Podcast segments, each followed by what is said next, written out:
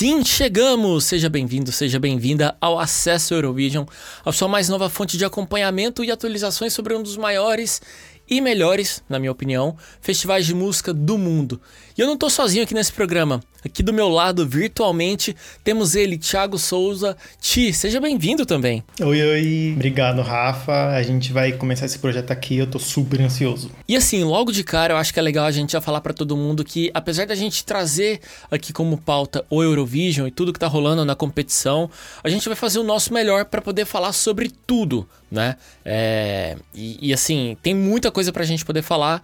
A gente não vai conseguir falar sobre tudo, mas eu acho que a gente vai se esforçar para isso. E se você é novo no mundo do Eurovision, não fique desesperado. A gente vai conversar sobre tudo que acontece no festival e também vai explicar como que ele acontece, quais são as regras e, e qual, como que ele anda.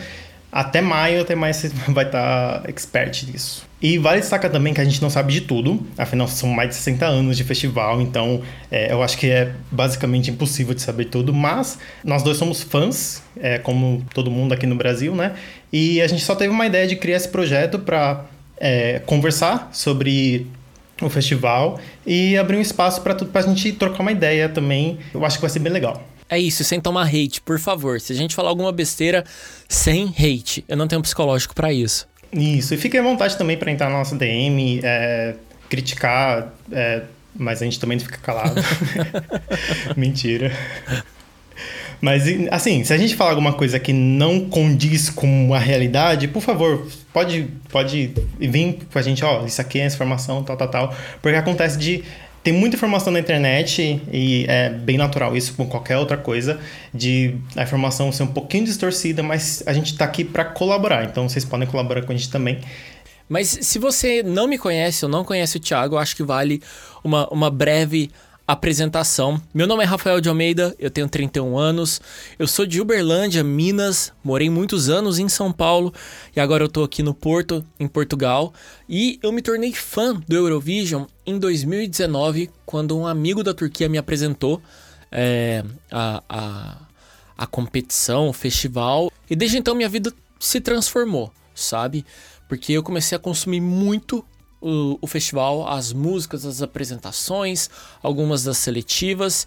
E hoje eu falo com tranquilidade que as músicas mais tocadas aqui no meu aplicativo de streaming são as músicas do Eurovision. E, e eu acho que ajuda a moldar um pouco de quem eu sou hoje, sabe? Meus objetivos, o que eu sei de cultura, o que eu aprendo, para onde eu quero ir.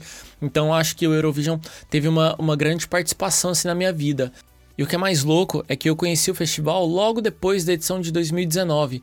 Então já tinha passado todo o hype, né? E a gente sabe que acabou o Eurovision, entra um período de, de luto, de silêncio ali, né? Não se fala muito.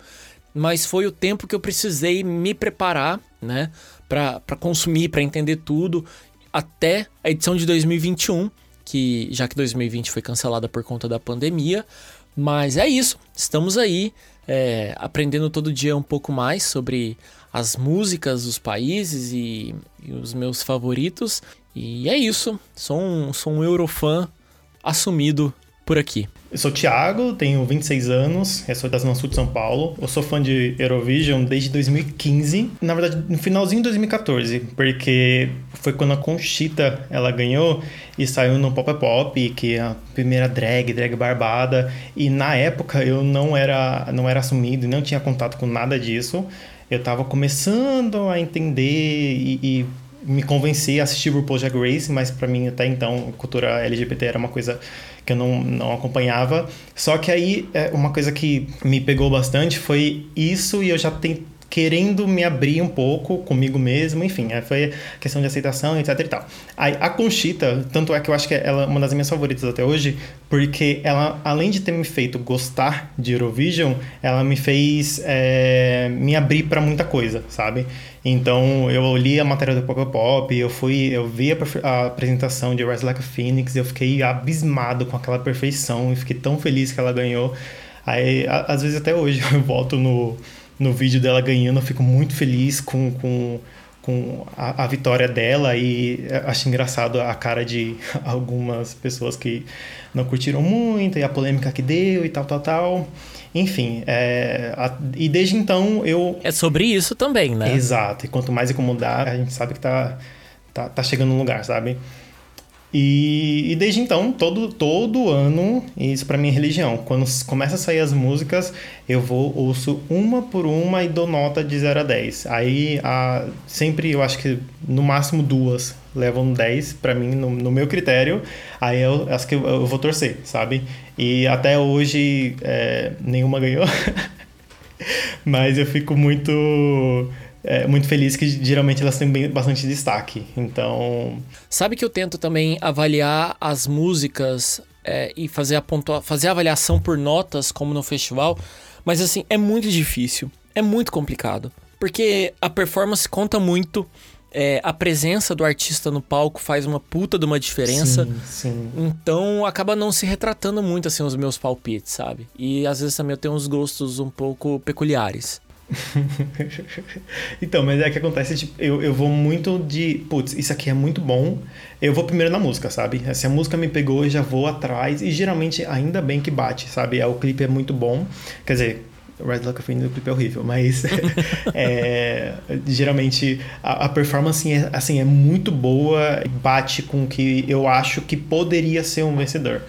Mas, ah não, mentira, na, em 2018 Toy ganhou e eu tava torcendo pra ela.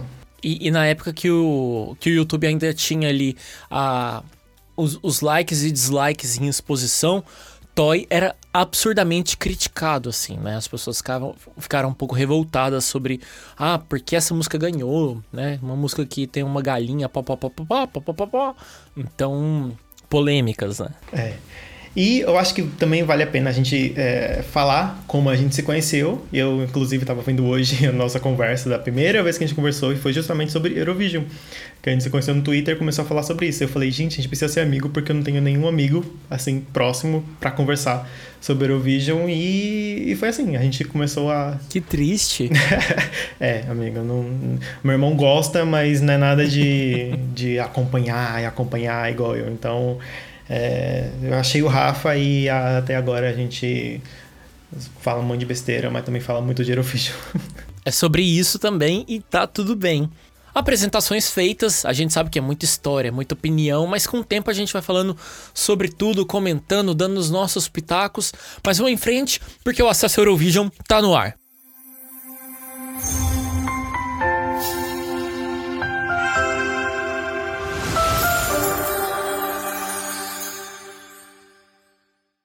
Você estiver escutando, você deve estar tá pensando, mas por que acesso Eurovision, né? A nossa referência foi exatamente o acesso MTV.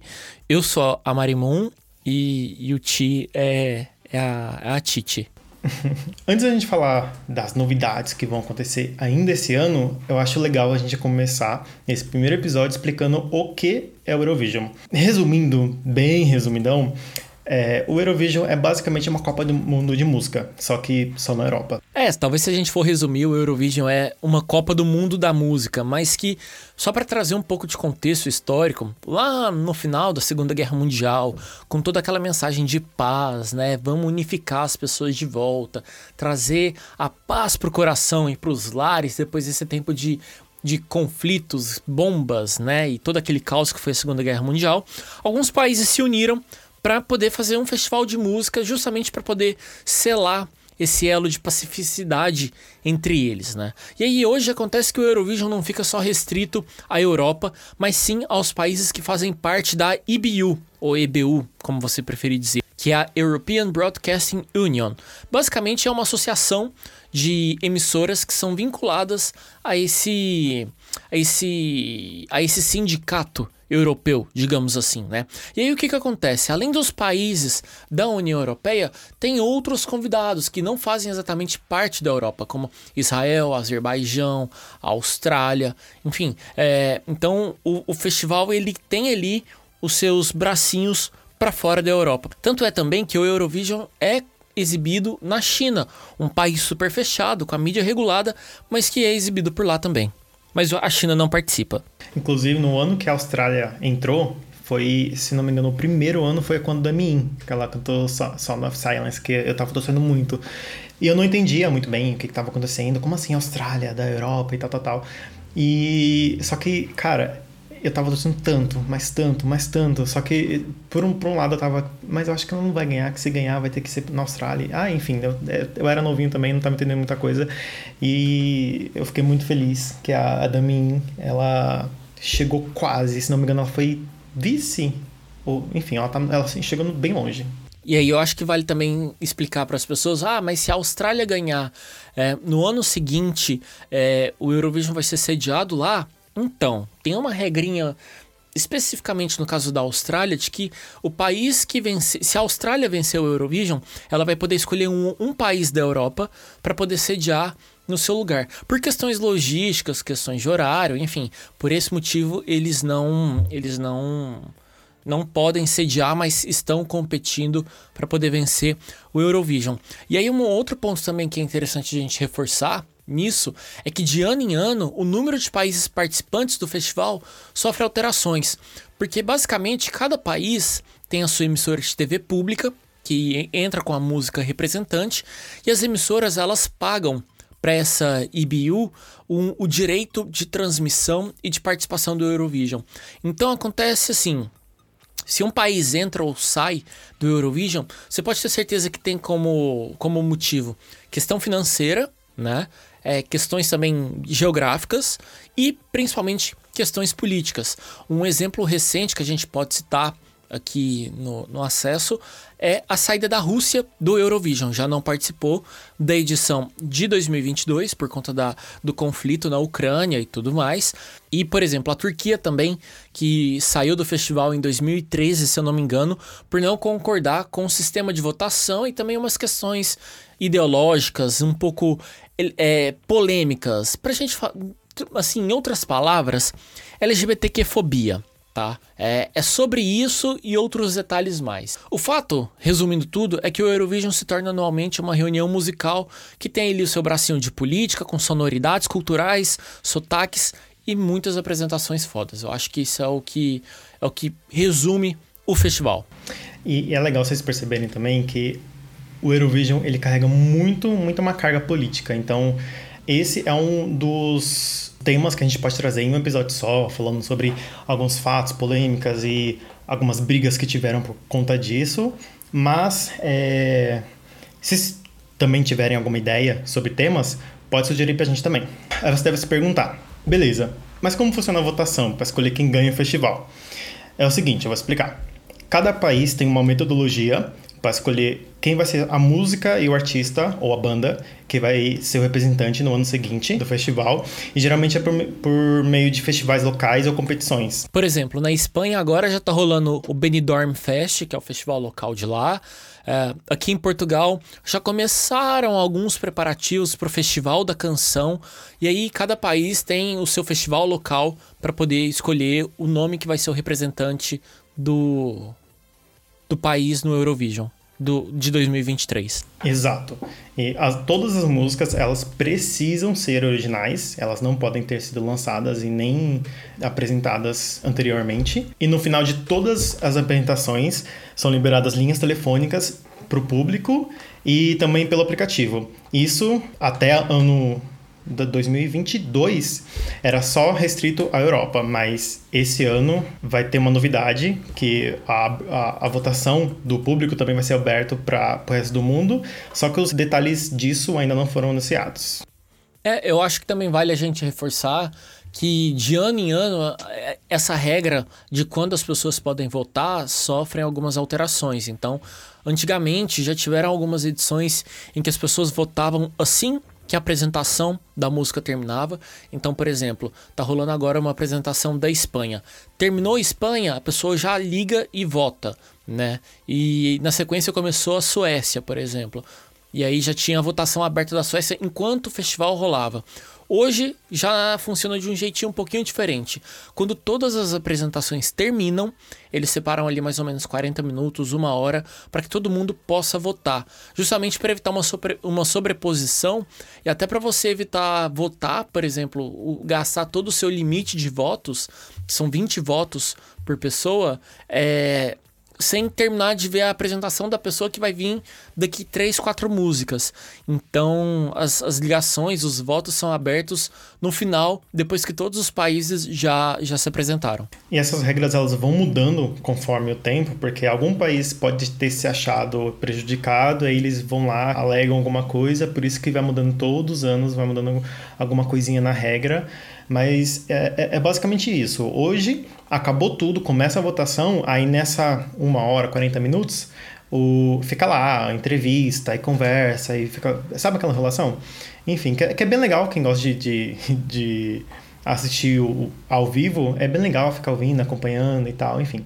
E por fim, a, o público ele não pode votar no seu próprio país. Então, por exemplo, o Rafa, que está em Portugal, ele não vai poder votar em Portugal. Fora a votação do público, também tem o voto do júri. Como que é o voto do júri, Rafa? Então, o voto do júri é, funciona basicamente da seguinte forma: cada país envia para o Eurovision é, uma bancada de especialistas, de profissionais do universo da música e que vão poder votar nos outros competidores. Ou seja, os representantes, por exemplo, aqui de Portugal, o júri de Portugal não pode votar também no, no, na, na, música daqui. Ela tem que obrigatoriamente votar em, em outros países. E aí esse júri, ele dá nota de 1 a 8, 10 e 12 pontos. E essas notas são apresentadas em tempo real lá no final e o placar vai mudando, enfim, é, é incrível.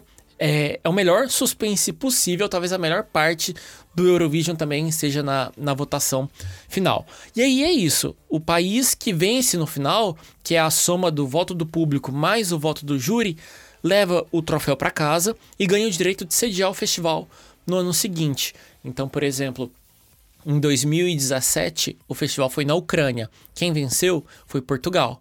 Em 2018, o festival veio para Portugal. Portugal é, sediou, quem ganhou foi Israel. Então, 2019 foi sediado em Tel Aviv.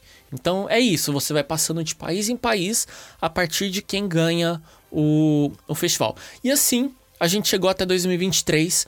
Ano passado o Eurovision aconteceu em Turim, na Itália. Quem venceu foi a Ucrânia, mas está rolando um leve conflito por lá, né? Um, um, um, um, leve desentendimento político. Então a organização decidiu transferir a sede do festival, que seria na Ucrânia, para o segundo lugar, do, do ano de 2022, que foi o Reino Unido. Então, apesar do festival agora em 2023 ter a temática inglesa, o festival com certeza vai estar tá lotado de referências à Ucrânia, que assim, uh, não sei se você sabe, mas é um país super clássico e aclamado pela audiência do Eurovision, assim, com muitos hits, muitas performances e, enfim, a Ucrânia é, ela tem o seu espaço garantido no, no hall da fama do Eurovision. É isso, será que a gente conseguiu resumir bem? Eu acho que sim. Eu acho que o, pessoal novo que está tá chegando agora, quer entender do festival, eles vão entendendo como é que é a dinâmica e já já chega maio também, então a gente vai acompanhando junto e eu acho que fica mais, mais até legal vocês entenderem como é que funciona e acompanhar junto da gente.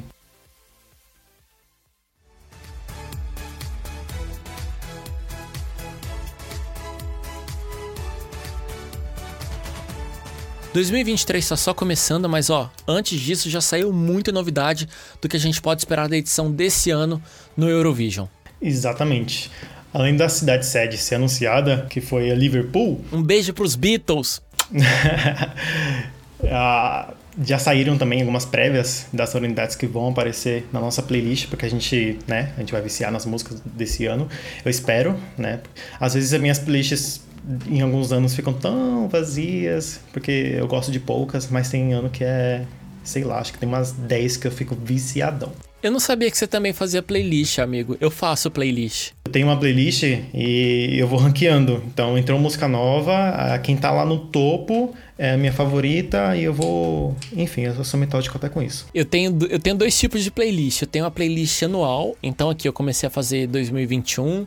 2022, né, que são todas as músicas, e eu tenho uma playlist chamada Eurovision Favorites, que basicamente é o meu supra-sumo, assim, o que eu gosto, independente do ano. Uhum.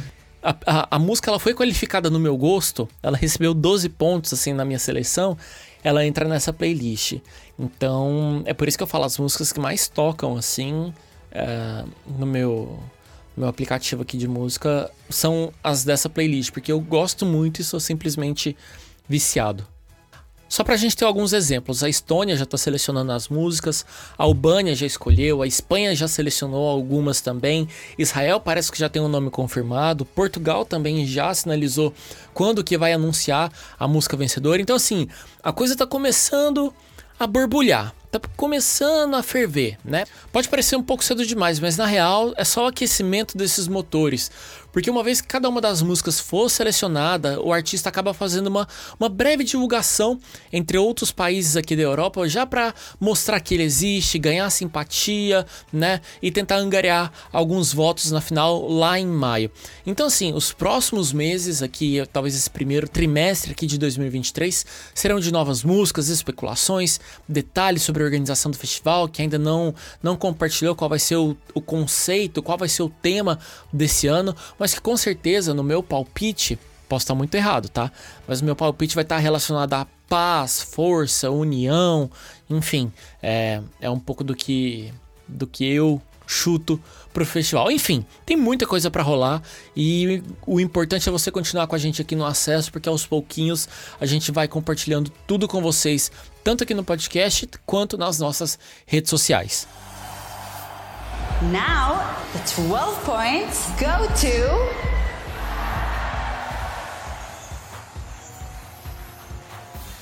Muito que bem.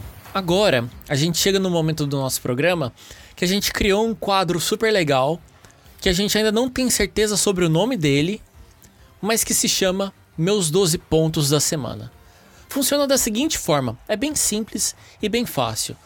É, como a nota máxima que cada júri pode dar para um país no Eurovision é 12, a gente toda semana vai indicar uma música que, na nossa opinião, vale os 12 pontos aqui para o nosso episódio. Então, Thiago, começa você. Qual música, qual artista, qual performance merece 12 pontos para você? Olha que é o episódio de estreia, viu? Não pode, não pode decepcionar. A estreia eu justamente pensei, falei, eu preciso pensar no meu favorito, no que eu acho incrível, e eu não consegui pensar outro além da performance da Aminata de 2015, cantando Love Injected.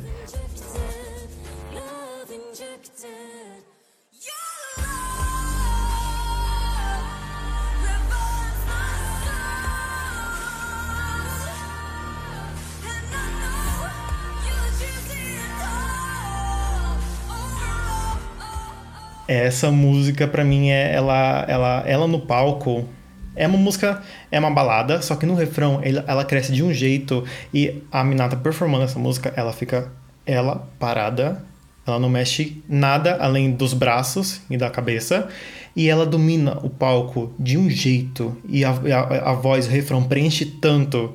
Eu amo essa performance. Eu acho que já mostrei, mostrei para uns dois amigos também, eles adoraram. eu sou é... Ai, sei lá. E a Minata também, ela participou de alguns Eurovision também, é... conversando com o pessoal, ajudando. Ela compôs uma música, eu não vou lembrar agora em que ano que foi, mas assim, ela, ela chegou muito longe. A Letônia tinha fazia tempo que ela não chegava tão longe e a Minata conseguiu fazer isso. Ela não, não, não ficou em, no top 3, se eu não me engano. É, eu não vou lembrar agora de cabeça que, que posição que ela ficou. Mas assim, para mim, essa é uma performance perfection, sabe? Eu amo, amo, amo essa música. E, e depois acompanhei um pouco da da carreira dela, ela tem umas músicas muito boas. Ela tem umas músicas. E até as músicas que são mais na, na língua dela são uma delícia, sabe? Eu adoro, adoro. Adoro conhecer. Inclusive, é uma das coisas que eu gosto muito do Eurovision, porque eu tava querendo bem sair da, do, do eixo de, de música norte-americana, de algumas músicas do UK, e conhecer mais coisas, e foi do jeito que eu consegui. É, conhecer música da, da Espanha, da Letônia, da Bélgica, enfim, é, que agora eu acompanho vários artistas e assim eu vou expandindo mais a, a meu conhecimento musical. Eu adoro isso. Muito bom. E você, Rafa? Quais são os seus 12 pontos? Olha, eu tô na dúvida ainda sobre qual música que eu escolho para os meus 12 pontos, porque é muito difícil. Ainda mais para um episódio de estreia, assim, sabe? No, no, no, meu ranking do Apple Music, eu tenho duas músicas que estão em primeiro lugar. E aí, eu tô aqui pensando qual que eu escolho, porque é uma dor no coração, sabe? Mas, eu acho. Tipo, escolher seu filho favorito. Exato, é muito complicado. Mas, eu vou com a música que me conquistou. Assim, a música que foi a minha entrada no Eurovision, que foi é, Doom Tech Tech, da ADZ.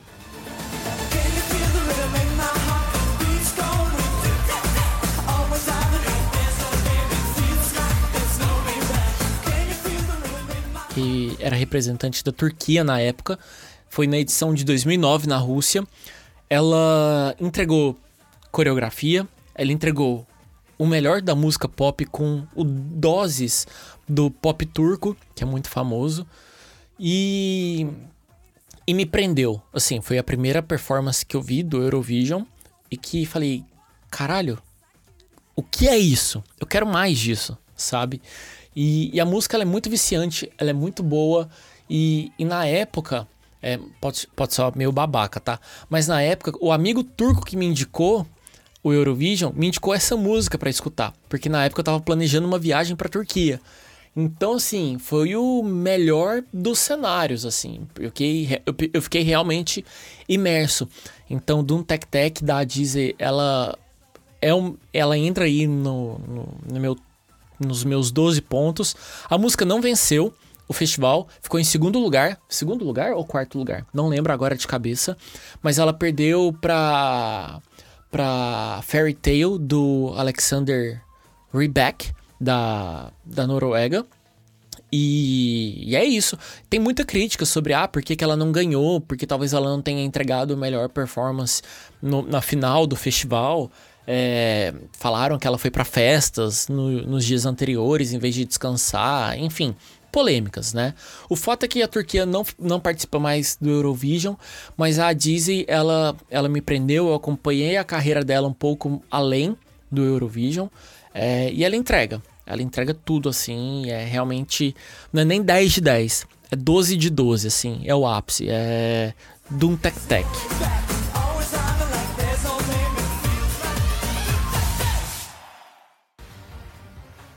Finalizando esse bloco, eu vou pedir para vocês. A gente tá aqui, né, para conversar e conhecer mais. Se vocês não conhecem as duas performances que a gente falou, a gente vai deixar na descrição os links para vocês darem uma olhadinha. Conversa com a gente também na, nas redes sociais. E nesse bloco também, todos os episódios, a gente vai dar os nossos 12 pontos e também a gente vai pedir para vocês é, indicarem uma performance que vocês gostam. Então, entram lá no nosso, no nosso Instagram e manda uma DM, pode mandar um áudio, que a gente vai colocar depois é, o áudio de vocês mesmo aqui no episódio pra gente ter, como, como a gente falou, né? Vai ser uma comunidade, então a gente vai estar tá colaborando junto com vocês e vocês colaborando junto com a gente. Então pode mandar pra gente que a gente vai colocar no próximo episódio, beleza? É isso. É, agora eu tô pensativo, você não deveria ter colocado Waterloo do ABBA como meu 12 pontos aqui, né? Porque ABBA é ABBA. Mas enfim, Deixa essa polêmica para algum outro momento, senão eu vou entrar em parafuso aqui.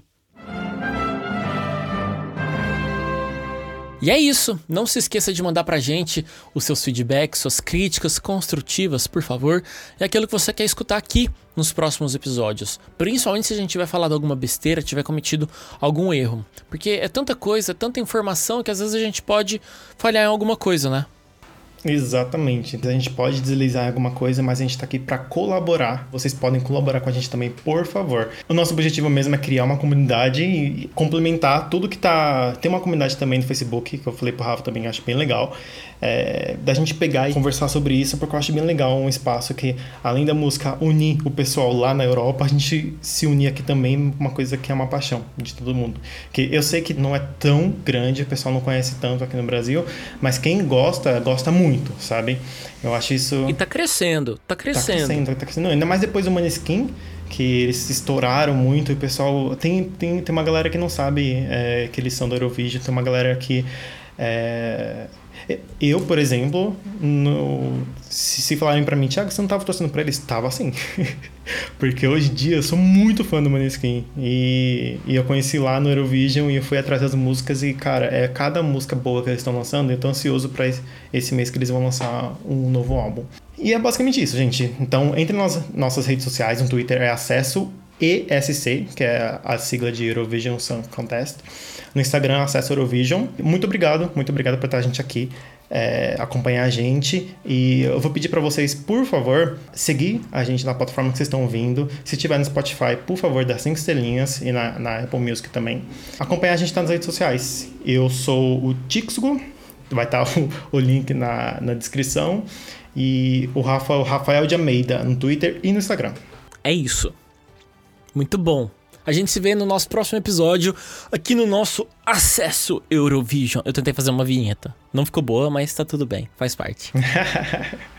é isso, gente. Tchau. Tchau.